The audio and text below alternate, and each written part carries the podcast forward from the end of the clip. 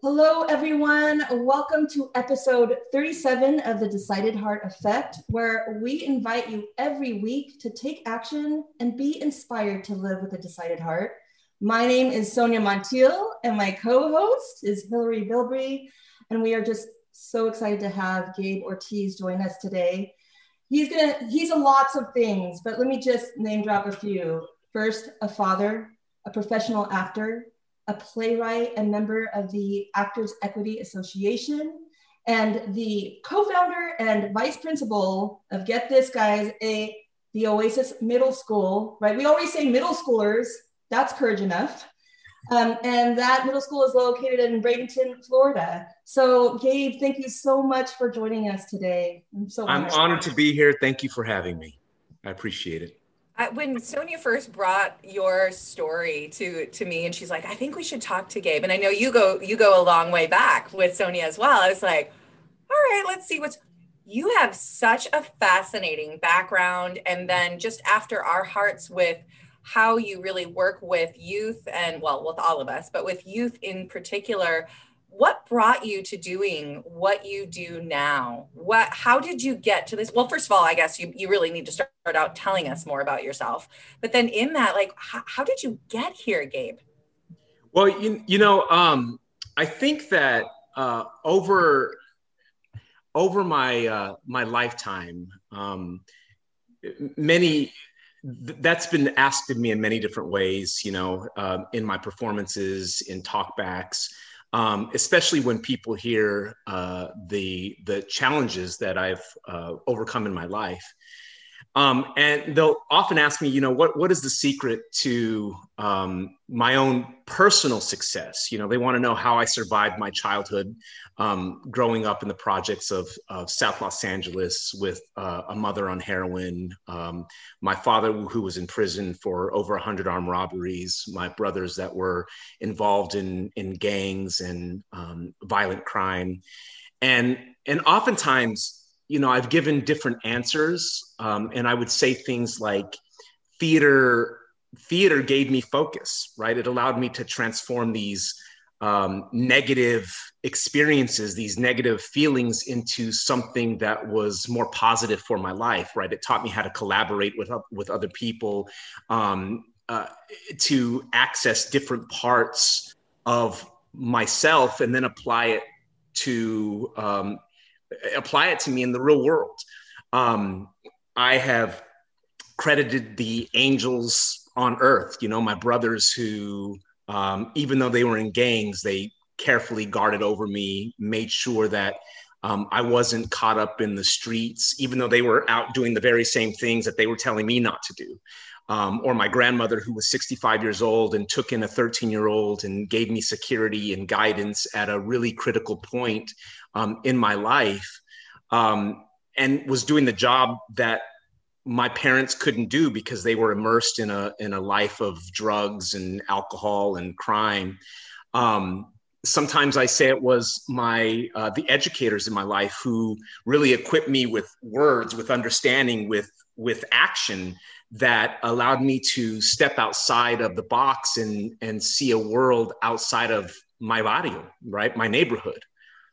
Um, and it really, it, it really was all of those things, but those were just small pieces to um, a bigger puzzle of my life because I think there was really only one answer to that question. And I think it's one that continues to guide me in many different ways. And it's an, it's an influence that is um, that is greater than myself and and i think it really shows up uh, in the back of my mind or as a thought right it's a it's a tugging that's in the pit of my stomach or or an idea that just won't go away right it's that absolute um, undeniable knowing right you can't physically see it you can't touch it but you can sense it. It's almost like if if you reach up, you you you you can sense its presence. You know it's there, but you can't physically put your hand on it. But you know that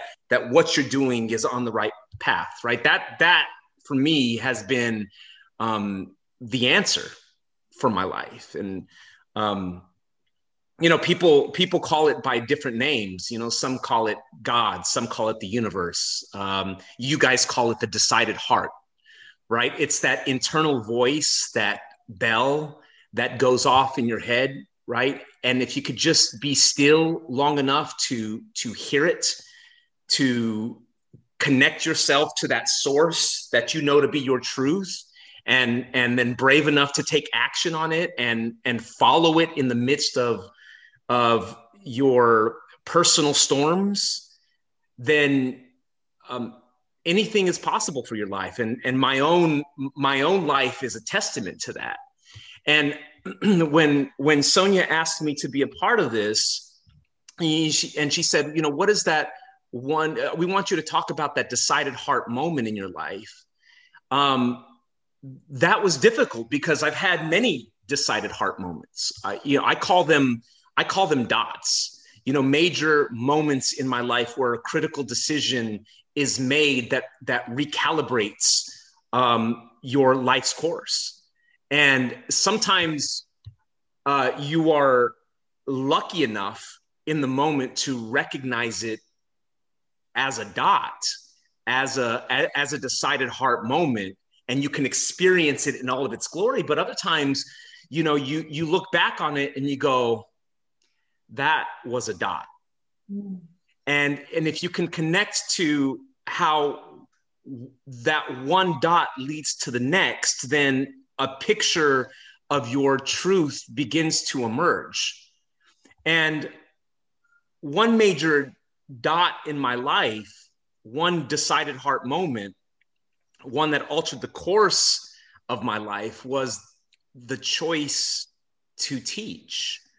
You know, I was living an actor's life in New York, and and I had just left this. Uh, it's in my one person show, but I had just left this terrible audition, and I was feeling sorry for myself. And I was sitting um, on a park bench, thinking to myself, God, this can't be all there is. There's there's got to be a greater purpose for my life.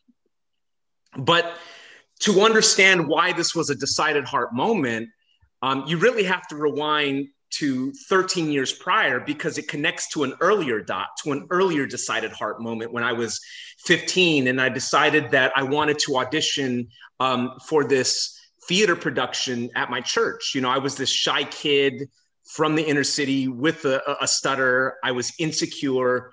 Um, and theater was not what someone did in our neighborhood. And there was something inside of me that even though I was scared, I knew it was right. I felt it. So I auditioned. And um, there was this woman in our church by the name of Irene Handroulis who had written a play that confronted the effects uh, effects that gangs and violence were uh, having on our community but it was really dealing with the power of change. It was looking at it from a christian perspective but nevertheless that bigger idea of, of of you are accountable for your life and for the choices that you make. And um, and there were other kids in it who were coming from the same neighborhood that I was that with background that I that I did with backgrounds like me and who were living this every their everyday reality on the stage. Their experience was um, elevated to art. So through the process of of this rehearsal something was happening internally to us. Um, it was causing, it was bringing about a, a transformation that we really wouldn't understand until years later, but you could definitely feel it. And, and this transformation wasn't only for us, but for our community as well. And um, after each production, uh, for those of you who, who grew up religious, uh, our pastor did an altar call and uh, hundreds of people came forward. And I can remember standing um, it was on stage, but it was the altar, uh, thinking, wow, look at that. The power of theater, the power of art. and that's when I decided that I wanted to open up a performance group for inner city kids. Now I, I, I was I was in the inner city myself. I had no idea what that meant. I don't know where I heard that. I don't know where I saw that. I was just a kid from the hood, but but it, it sounded right. It sounded pretty important. It sounded pretty powerful. So I just continued to say it. And so you fast forward a, a few years later, and I'm graduating from from university. Um, and my college counselor asks me, you know, what now? And that phrase pops up again. I want to open up a performance group for inner city kids. And he said, "Ah, you can always do that. You can always go uh, go in that direction, but you know, you need more education. You you have to go for your graduate degree." And I thought, okay, that sounds right. It feels right. So I followed it, um, and it took me out of California. I've never been, never had been out of California in my life, and and um, so for the first time, I was away from home in Pennsylvania, um, and uh, uh, you know, in my in my third year there, um, I performed my own one person show called My Prodigal Son. And I had been working on it for three years because I wanted to, if we had to write our own our own production, I wanted to come out with something that that uh, was my voice in the world. And so I based it off of letters and interviews with my father while he was incarcerated. Um, and it was really my journey of self acceptance and forgiveness. And that kind of work was becoming more gradu- gradually more important in my life. How to use your own experience uh, as art. So fast forward again a year later, and I'm in New York, New York after this audition, and I'm thinking, God, there's got to be more to this thing. And that's when um, the principal at a last chance high school in Florida, whom I was referred to uh, by a theater that I had worked at, um, invited me in to be an artist in residence for a year at, at this high school. And in that moment, there was this, um, this instant knowing, this instant recognition of truth and so I thought I would go down, you know, create some theater with with um, these children, and I say these children uh, purposefully. Um, you know, make a change in their lives. Maybe afterwards continue acting in Chicago, but at the end of that year, she says, you know, I'm I'm opening up a, a a, charter school for the same population of children because what we realize is that these children these children we're getting to uh, 22 years old and didn't have the basic skills to be able to pass the standardized test. We knew we needed to get them at a younger age. And and I said, I, I don't I don't know what that means. I don't know how to do that. I mean, I'm an actor, but it feels right. There's something about about that that connects connects with with something inside of me. So I said yes. So and What's that? Well, Gabe, I, I just kind of want to stay present right right at that moment that's representative of so many, so many dots. And um, what resonates to, to me is that, you know, in, in the name of busyness, in the name of and, and, a flurry, and somehow in our society, we put so much value in the more busy we are, the more valuable we are. And what you're noting is in the sake of what we could be sacrificing in being busy is this distraction of the, all these dots that we're missing. And what I am really celebrating, and, and just it's profound ever since you were 13, is the, the, the personal respect of being cu- the curiosity, like theater, huh? 13 years old no one else is doing theater. Uh, right. friends aren't doing theater, but there's something that I'm very curious about. And, and that intuition, I mean, if we can only have that intuition, right, Hillary? Like, I'm going to seek this out. And so for me, the, uh, the virtues of curiosity and courage seems to like recycle itself. Like, I don't know if recycle is the right word, but just continue to parallel in your life. Curiosity, let me seek this out. And do I have the courage to, to take action on that? right and, and, and knowing knowing that it's it's towards something you don't you you don't know where it's going but you know it's important you may not even be able to make the connection but there's there's something inside of you that goes this is right this yeah. feels right it, it's uh it, it's uh, I, I, don't know how to explain it. it. it could be discernment it could be uh it's just a it, it's a knowing that mm-hmm. you're moving in the right direction you don't know why and it doesn't mean it's it doesn't mean it's not going to be hard right because there's a moment where you, you where even if you choose truth you think did i make the right decision and the answer is always yes but when you're trying to do something extraordinary right when you're trying to be a force for good or, or a vehicle for change when you're trying to um, do something to transform your little corner of the world there's always an equal and opposite reaction, right? One that makes you second guess yourself. It wants to frustrate the hell out of you. It wants to it wants to make you quit. And and for me, when I went into teaching, it was this culture shock. It was a lack of preparation and understanding. I wasn't a teacher, I was an actor.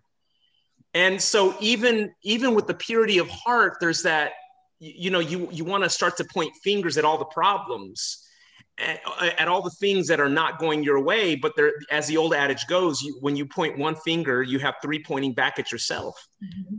so you're only controlling really what you can do to change if you in fact are following that truth right you can't expect the outside forces to change it it has to be continuous growth on your end and so and so I, I, went in, I went in and I opened up this middle school, but I didn't know what the hell I was doing. But I knew that it was right. And I and I think that through that, I, I came to develop really three major philosophies in my life. And one is relationship is everything. If you don't have engagement, you have nothing. And you can't manage if you can't teach. I mean, you can't uh, teach if you can't manage.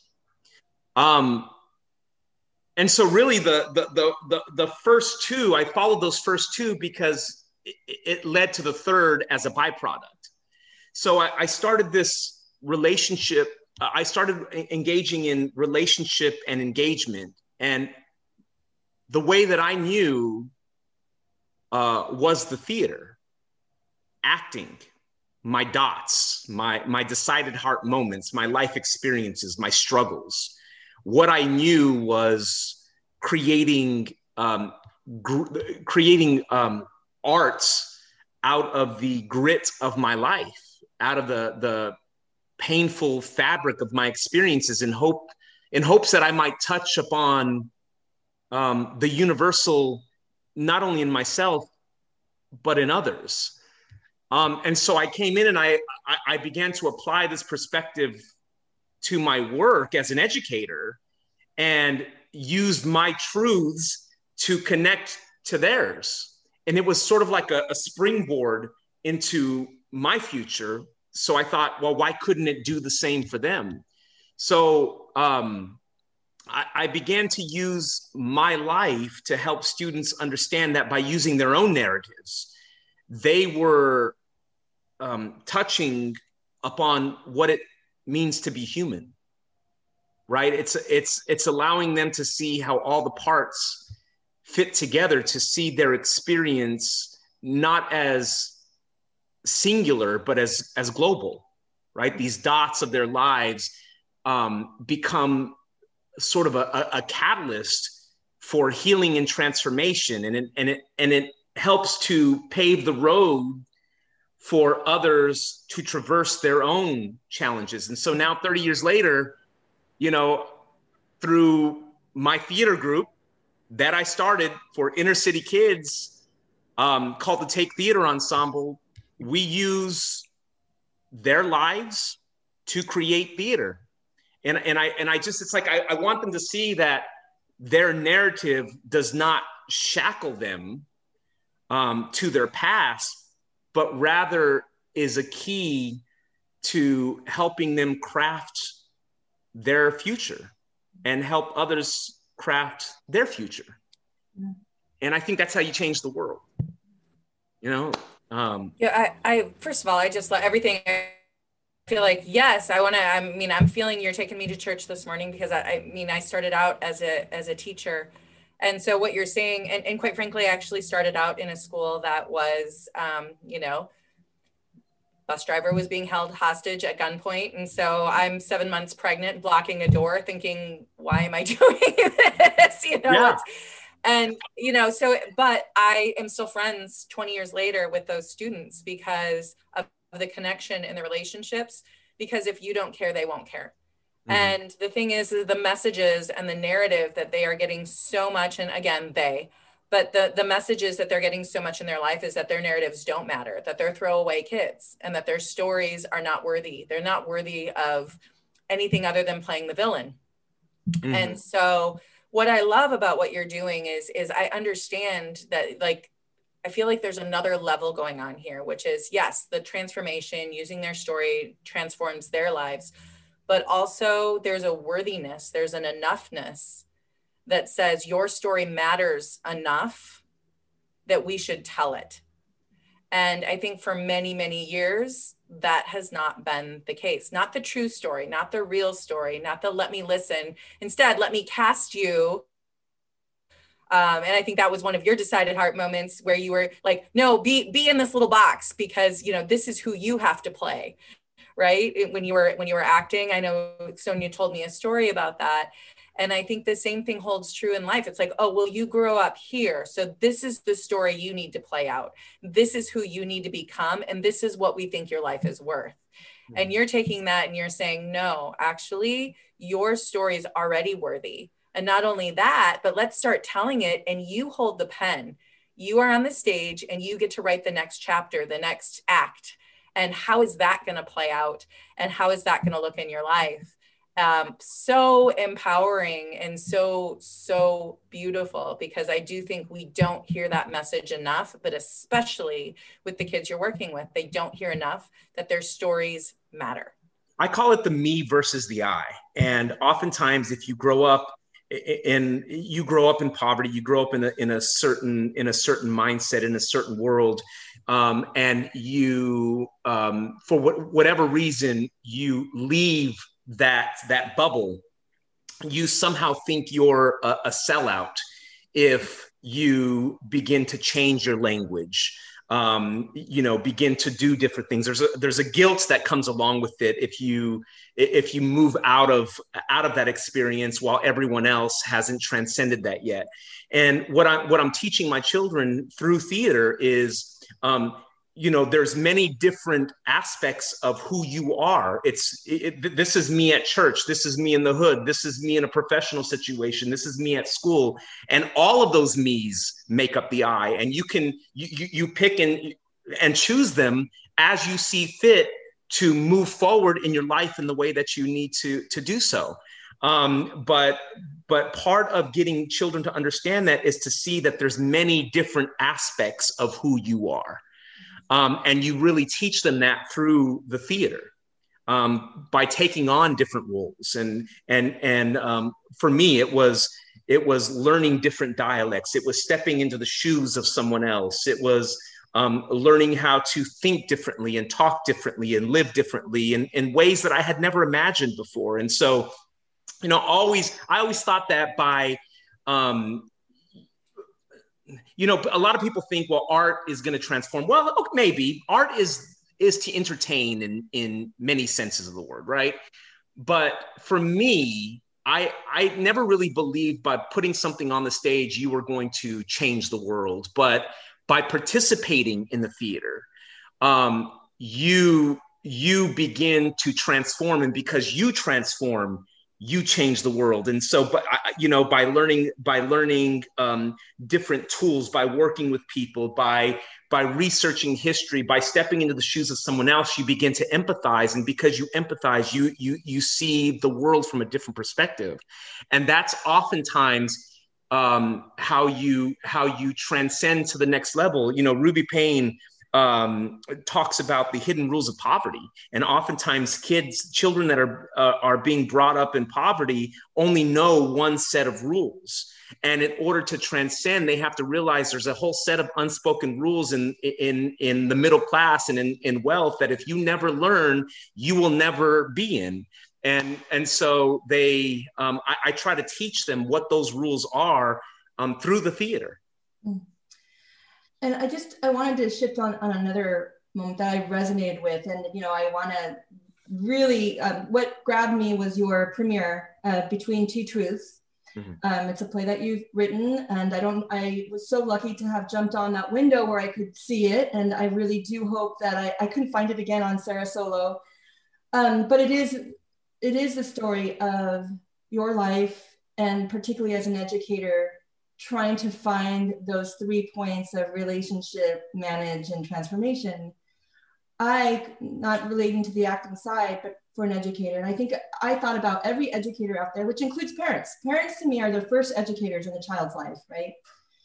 And the whole notion of being so extra careful that when we have this moment, like, oh my gosh, I can impact this young person's life, I, with all my heart and intention and goodness, can teach what's right in the world or how to empower them. And the vulnerabilities that you share within this play and your story was that you come in with the all knowing until you don't know, until you absolutely say, Oh, I, I, thought I could do right in the world. And this, this happens, especially now when we think of the needs of all of our students, all students. There is an, there is an experience that they're having and here we are as adults saying, "Oh, I can help with the social emotional thing. Let me let me help you without understanding thoughtfully and carefully where they are." And that's why I have to just put this plug in. I am trying to get this show out there in the entire world. I want the entire world to see this play because it was so mm. powerful. So I'm just kind of flipping it a little bit in in that moment where you said you came in and thought you knew and then said, "Oh crap, I don't know anything." You know, sometimes loving and good inten- good intentions are not enough.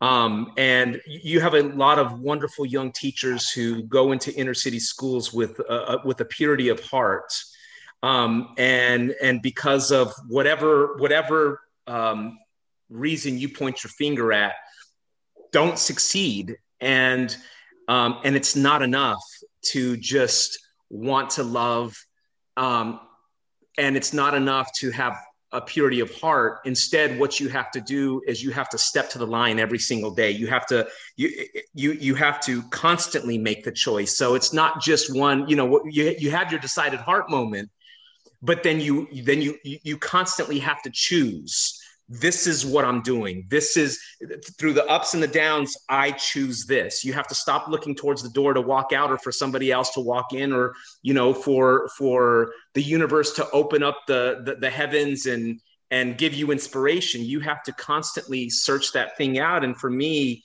um, this play is really about that moment where I decided to become a teacher. Thought, even though I grew up in that kind of way. I was only eight years out of out of um, university, and and then I thought like, holy crap, the, the world the world of high school has changed so dramatically just in the eight years that I've been away. It's it, it's transformed. I mean, it's it's um, they, they have cell phones. They ha- it's just a different world, and I just wasn't prepared.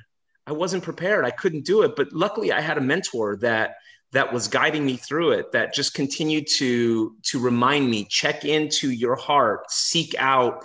Um, seek out those people that you admire, seek out uh, educators who are doing it, um, and continue to make the choice. And so, while a lot of young teachers, you know, five years into it, have have dropped out of the out of teaching profession, I just continue to um, to do it. And I and I try to even in my training with educators, I try to use theater as a way for conflict resolution.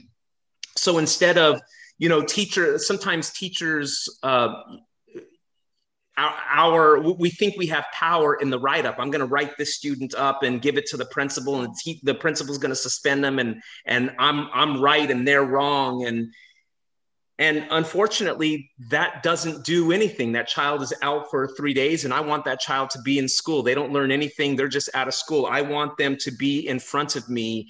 Um, I know who my clientele is. It's like when you go to McDonald's, you know, McDonald's is not going to serve Taco Bell. They know who their clientele is, they know what their clientele wants. Um, and my my school is no different. You know who you're getting when they go inside the classroom, so you can't be surprised when they show you who they are, and you can expect that they're going to change or respect you because you're the adult in the room. So then you have to figure out what is in your tool belt. And so I try to use theater as a way to get educators and students to work through their problems. And that means, all right, let's go back to that moment when when you had that conflict.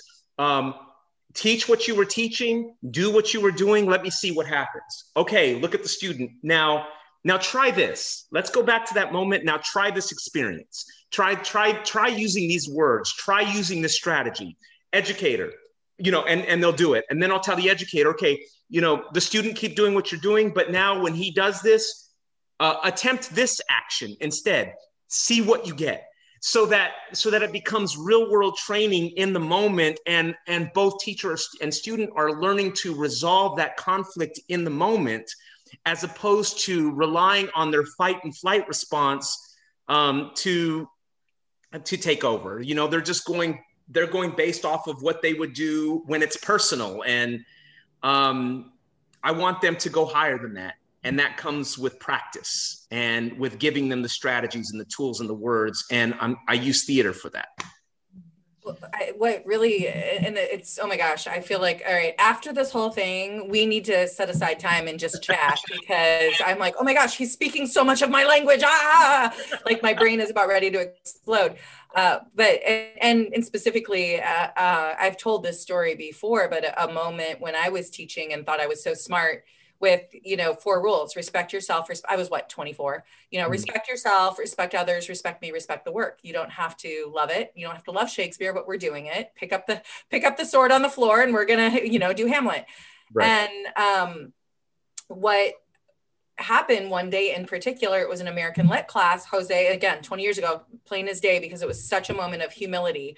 Um, and that was the terminology that i was thinking of as you were talking and i'll put a pin in that in a second. But really it was this moment where Jose's in the back of the room and he's talking while I'm talking. I'm like, Jose, be more respectful. And so we keep going and he's still talking, but quieter. And I'm like, Jose, be more respectful. I'm livid, right? At right. this point. And then third time, I'm like, he's a little quieter, but still talking. I'm like, Jose. Finally, he goes, Miss, Miss. I'm like, what? And he said, I'm so much nicer to you than my mom. What do you mean by respect? That moment changed my entire life because we stopped American Lit. I mean, truly, Sonia has, when I talk, that moment changed my life, didn't it? Yeah. Because I went, oh my gosh, we're all coming from a different background, different genders, households, ethnicity, like all of these different things give us different rules and different systems and different, all kinds of things to interact in. And we assume that the other knows what we're talking about and we've mm-hmm. not ever established any ground rules so Absolutely. we stopped and we laid out on the board what does respect mean to you and do we hold a responsibility in a moment if someone's being disrespectful to communicate what respect looks like before we get angry Come what it looks like to you right what it looks like to me what does it look like to you you know right. and and so having this mutual agreement and having so it was really that day changed the way that i interact with everyone uh, moving forward. And really i learned within this this idea of humility. We always look at humility as being oh no that's you know i'm not bragging. I'm not bragging so i'm fine. But mm-hmm. humility is i don't know everything. I need to ask for help and i need to listen more than i speak.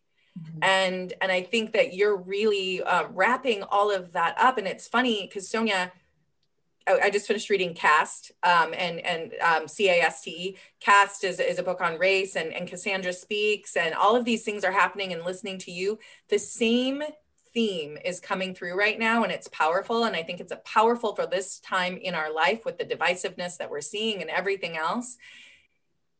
We need to start by listening and connecting. It's the relationship. It's what you just said. That same thing for teaching is what we need when I connect with who you are, even though you have a different experience. And I don't listen, it's radical empathy, right? Not listening with how would I respond in that situation, but listening to how you responded and learning from that instead of making all of these assumptions. So, anyway, I just am having this moment of like, yes, yes.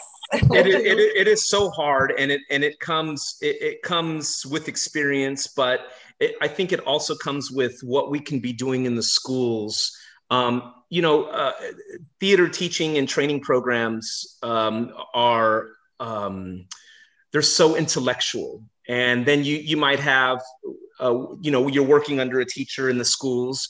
And and and the teacher they may put you with may be a teacher that that is in that mindset and then maybe not. So you may be picking up on some bad habits or we we may s- send our our educators to professional development where they just feel like it's a waste of their time. And then once we send them to that professional development we don't do anything to make sure that, that it's being implemented um, inside the the schoolhouse um, so I think we need to do more to um, to get on our feet and fail in front of each other, so that when we get into the classroom, um, that's that the show's on. You know, in acting, you you have a six week rehearsal period before you get in front of anyone, and then when you get on stage, that that's it. That's your performance but oftentimes it's backwards in teaching. Te- te- teaching is a craft, it's an art form, but we throw teachers in there with no experience, no rehearsal, no training, and we say, okay, now, now do it.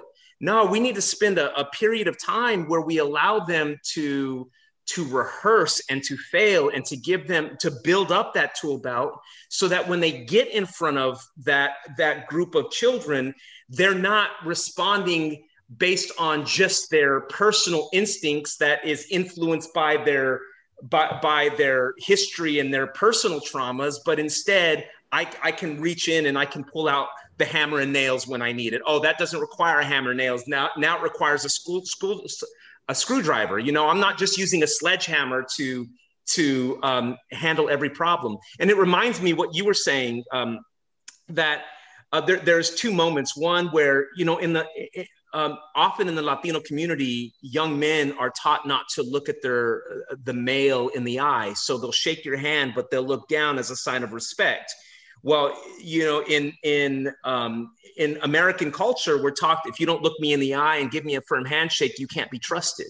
Mm-hmm. So so when you have that miscommunication with one another where you're you know i'm i'm looking at you because you're shady because you're not looking you know you, you're not looking me in my eye that we have to be taught that I call it the chain test. And one time uh, in my second year, I had this young man who was intelligent, um, was uh, he, I think he was 13 years old, rode bikes, and I said, um, "Mijo, would you do me a favor?" I call everyone Mijo and Mija, um, and I said, "Would you do me a favor and go uh, uh, um, just chain the the gate to the fence, please?"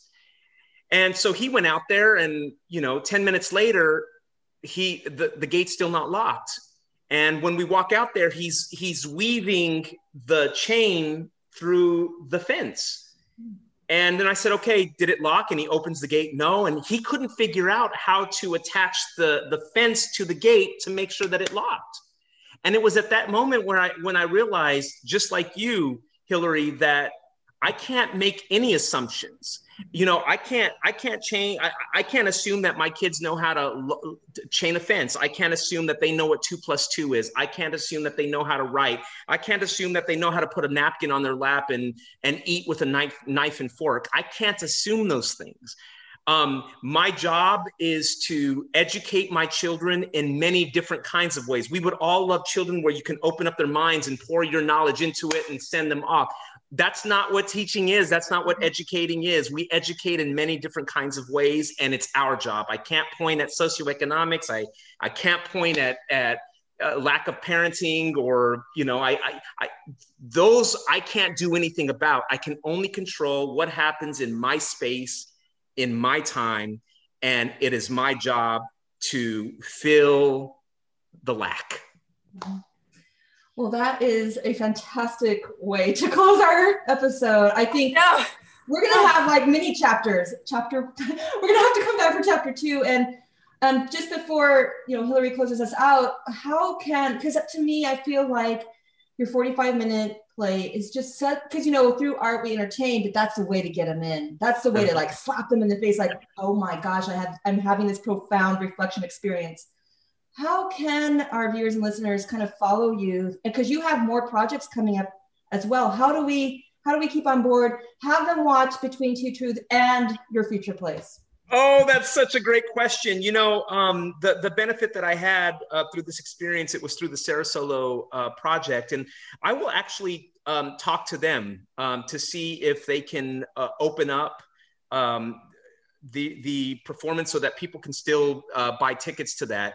Um, because I'm connecting my work to to theater companies, um, and the show ended uh, last week. So the, the quick answer to that right now, unless it's connected to a theater company, is I, I don't know. Um, there's no way right now, but my hope is to is to take this to uh, theaters around the country, to schools around the country, um, to conferences. Um, so that people can see this kind of work that I'm doing. Um, like you mentioned, I'm in the process of writing another show, and it's about it's about my daughter's brain aneurysm five years ago and how my life was was relatively normal. And then i overnight inherited a child that was handicapped. And um, how because i adopted her i i didn't i didn't really feel like her father but when she had her brain aneurysm she gave birth to me as a father. Because suddenly at eight years old i had to teach her how to eat and i had to rock her to sleep and i had to teach her how to walk and to talk and to live life. And that that really gave birth to me as a father because most fathers have that experience when Yeah. they're babies right? I didn't have that. So that that's what my next uh, show is about. So just, um, i will talk to the theater and then i will let you know. Well, you just committed yourself to being a guest again. so i'd be honored Not just guest, but friend, I hope. thank So you I, I truly, um, this has been, yeah, it's funny. We were recording this on a Sunday, y'all, and I feel like, like for me, this has felt like church Hallelujah. because I mean, it re- no, it really has because, um, and I'm gonna try not to get emotional as I'm closing out because I'm supposed to do the outro as we call it today, right? And and yet I'm sitting here and I'm like, but I don't want this to end because this is the part of life that I want to live in, and and I really do think that it is our responsibility to see the best and bring out the best in one another. I didn't say pour in the best to other people. I said bring out the best in other people, and that's what you do daily. And uh, I love. I I just feel so grateful. I learned a new to- a a new term in this book that we just read where she said, What if instead of being strong and silent, we were brave and open? And I want to thank you so much. Gabe, for being so brave and so open with with us, with our listeners, with your students, because vulnerability can be a superpower. And without that, without you listening to your truth, all of this is for naught. None of this happens. And and powerful things happen when you live within that vulnerability and truth. So thank you so much. And I just want to say to all of our listeners, if you have joined listening today, which I hope you have, do make sure that you join us on another episode of Decided Heart. Every week, you can find us on YouTube. You can find us on Spotify, on Pod, Apple Podcast, anywhere you listen. But how about this thought to leave you? Find ways in your own life to be brave, to be open, and to listen. Because when you listen in the stillness, you'll hear your truth and you'll know how to make the impact on the world that you were made to have. and take action Take mm-hmm. action. Thank you.